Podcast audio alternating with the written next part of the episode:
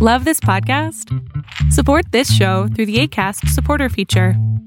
It's up to you how much you give, and there's no regular commitment. Just click the link in the show description to support now.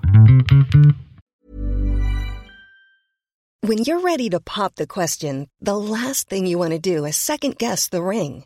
At Bluenile.com, you can design a one of a kind ring with the ease and convenience of shopping online. Choose your diamond and setting. When you find the one, you'll get it delivered right to your door. Go to Bluenile.com and use promo code LISTEN to get $50 off your purchase of $500 or more. That's code LISTEN at Bluenile.com for $50 off your purchase. Bluenile.com code LISTEN.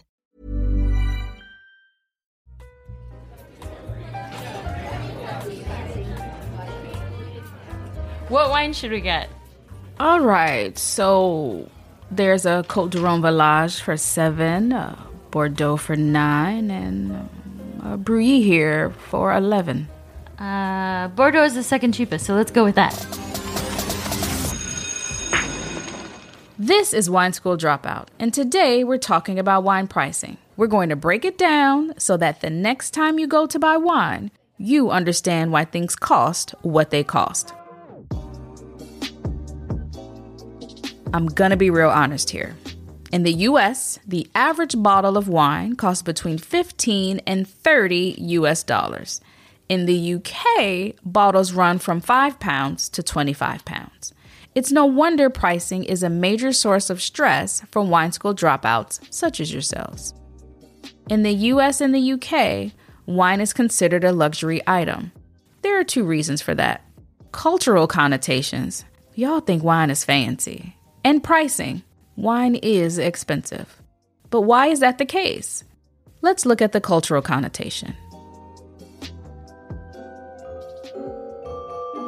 Have you ever been to the opera or the ballet? Even if you haven't, picture yourself being escorted to your seat by a white gloved usher, looking up at the velvet curtains covering the grand stage, watching this show that a lot of people think is pretty great with zero understanding about what makes it so great. All you know is that the tickets were expensive and that it's fancy. So you say at the end that it was great, so you don't appear to be uncultured. A lot of people do this with wine. Studies have shown that if you put an expensive bottle and a cheap bottle in front of someone, they're more likely to think that the more expensive bottle tastes better even when the labels have been switched. Pricing and quality have always been connected, but with wine, the connotations of higher pricing make it so that we believe wine is something that should cost more to be good. It's why you might pick that second cheapest bottle or glass on the menu instead of the cheapest because you feel that if it costs more, it'll be better. Or heaven forbid you appear cheap.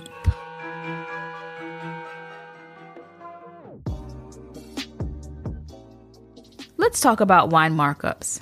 Here's the deal your winemaker has grapes, ferments them, makes wine, bottles, and packages it.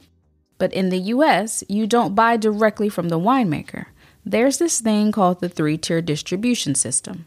Long story short, your wine must go through three tiers before it even gets to you. The winemaker must sell the wine to a wholesaler. The wholesaler must then sell said wine to retail stores and restaurants. And then your local restaurant, wine shop, wholesale retailer sells it to you. And of course, each tier has their handout, each tier needing to take their cut for their part of the process. Those are some sneaky markups. I guess I'll have the glass of Chardonnay for nine bucks. Speaking of which, when it comes to wine by the glass, things get even more complicated.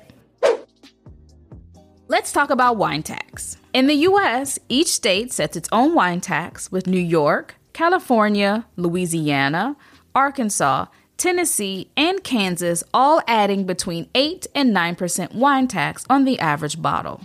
Some of these fall under the category of sin tax, which are taxes on certain goods deemed harmful to society. Other items on the sin tax list cigarettes, liquor, gambling, and porn. In addition to these, you also have excise duties and VAT. In the UK, as of 2019, these account for over half the price of a bottle of wine. And if all that wasn't enough, in October 2019, the US levied some major tariffs on French, Spanish, German, and UK still wines to the tune of 25%. Sheesh. We don't know the full impact of this yet, but it will definitely have an impact on the price of these bottles. Then, there is still the cost of logistics of sending your wine wherever and the currency exchange of pounds or euros to dollars. All that means that even though your wine costs less than a few pounds, dollars, euros to make, you're always going to pay more when you buy it in the store. So you're saying this bottle of wine is actually worth like three or four bucks and the rest is tax? Exactly. And that's not all. A single glass of wine is typically priced at the wholesale cost of the entire bottle. That means a wine you drink for $9 a glass would retail by the bottle for around $12, with a typical 30% markup from wholesale. If you're ordering more than three glasses of wine, buying the bottle in that case might actually be cheaper than ordering by the glass. But it all comes back to taste. If you order an entire bottle, what if you don't like it? What happens then? Call us, that's what. Just kidding. Kinda. But no one wants to order a bottle that isn't to their liking. Listen to our wine language episode to be sure this doesn't happen to you. So, what about like when I buy wine in a shop? It never costs me as much as in a restaurant. That's because importing wine is a messy business. So, say you've got yourself a French wine. Doesn't matter the cost. Here's how that bottle is priced. A wine that leaves the winery costing the buyer 2 euro or $2.40 a bottle would end up costing the consumer $9.99 in the US after shipping, taxes, and markups. During the recession of 2008, imports of many wines slowed as disposable income became less available and importing of all wines became more expensive and therefore less viable. This had an interesting effect homegrown California wines became more popular. And that's not necessarily a bad thing, since, as we learned from episode one, California wine, it's pretty good. All right, I think I get it now. So pricing really depends on a lot of things cost of production, distribution, tax, and transportation. Anything else? Yep, packaging. Packaging definitely has a huge effect on pricing.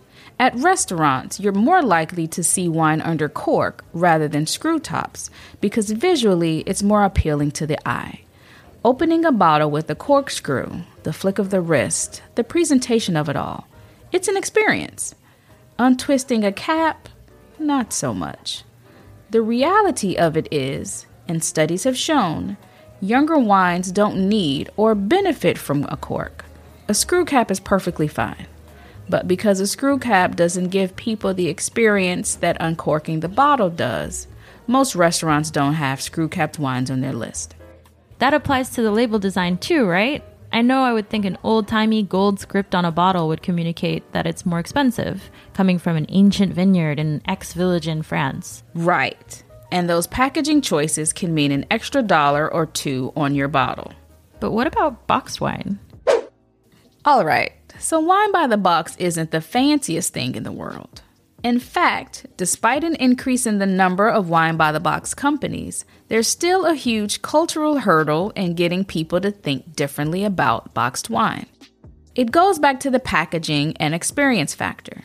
Because it comes in a box rather than a bottle, the majority of people view boxed wines as lower in quality, and the lower price point doesn't help with that perception.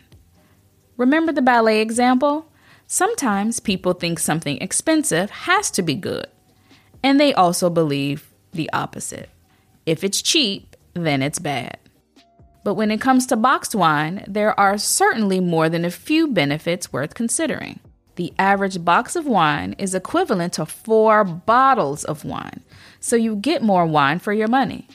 Its different packaging means that it can be stored and transported easily, which changes that logistics element that marks up your glass bottle. And it's easier on the environment. A box takes less energy to make and it can be recycled much easier. The carbon cost of shipping a box of wine is much cheaper as well. I still think it's a shame that all that stuff keeps people from trying new wines. It's true, but we won't be seeing boxed wine at restaurants anytime soon. And that might be a good thing. There's a place for everything, and that kind of wine, well, it's designed for home consumption, or tailgating, or picnics. Big box retailers sell the most boxed wine. I get it, it's all about context. Now let me get back to my $9 glass of Chardonnay. For those of you that didn't take notes this episode, here are your wine school dropout cliffs notes. 1. The second cheapest wine by the glass on a wine list usually has the highest markup. 2. Due to three tier distribution, taxes, and transportation, French wine is cheaper in France. So I'm staying here. 3. You can bring a box of wine to the family barbecue, but not Christmas dinner because of ballet. Hey, wine school dropouts. Interested in learning more about the culinary world? Well, we've got a show you'll love. Copper and Heat is a James Beard award winning podcast that explores the unspoken rules and traditions of restaurants. It's hosted by Katie Osuna, a cook and anthropologist. You can binge the first season on women in the culinary space and season two on the economic and financial challenges that people in the restaurant industry face. Copper and Heat. Listen on your favorite podcast app. This episode was produced by Studio Ochenta, hosted by me, Tanisha Townsend. Our executive producer is Lori Martinez. Music by Gabrielle Damaso and Makai Beats. Art by Tiffany DeLune. Follow us on Twitter and on Instagram at WS Dropout Pod. And for more shows from the rest of the team at Studio Ochenta, check out at Ochenta Podcast. Until next time, sit back, relax, and have a glass. Please drink responsibly.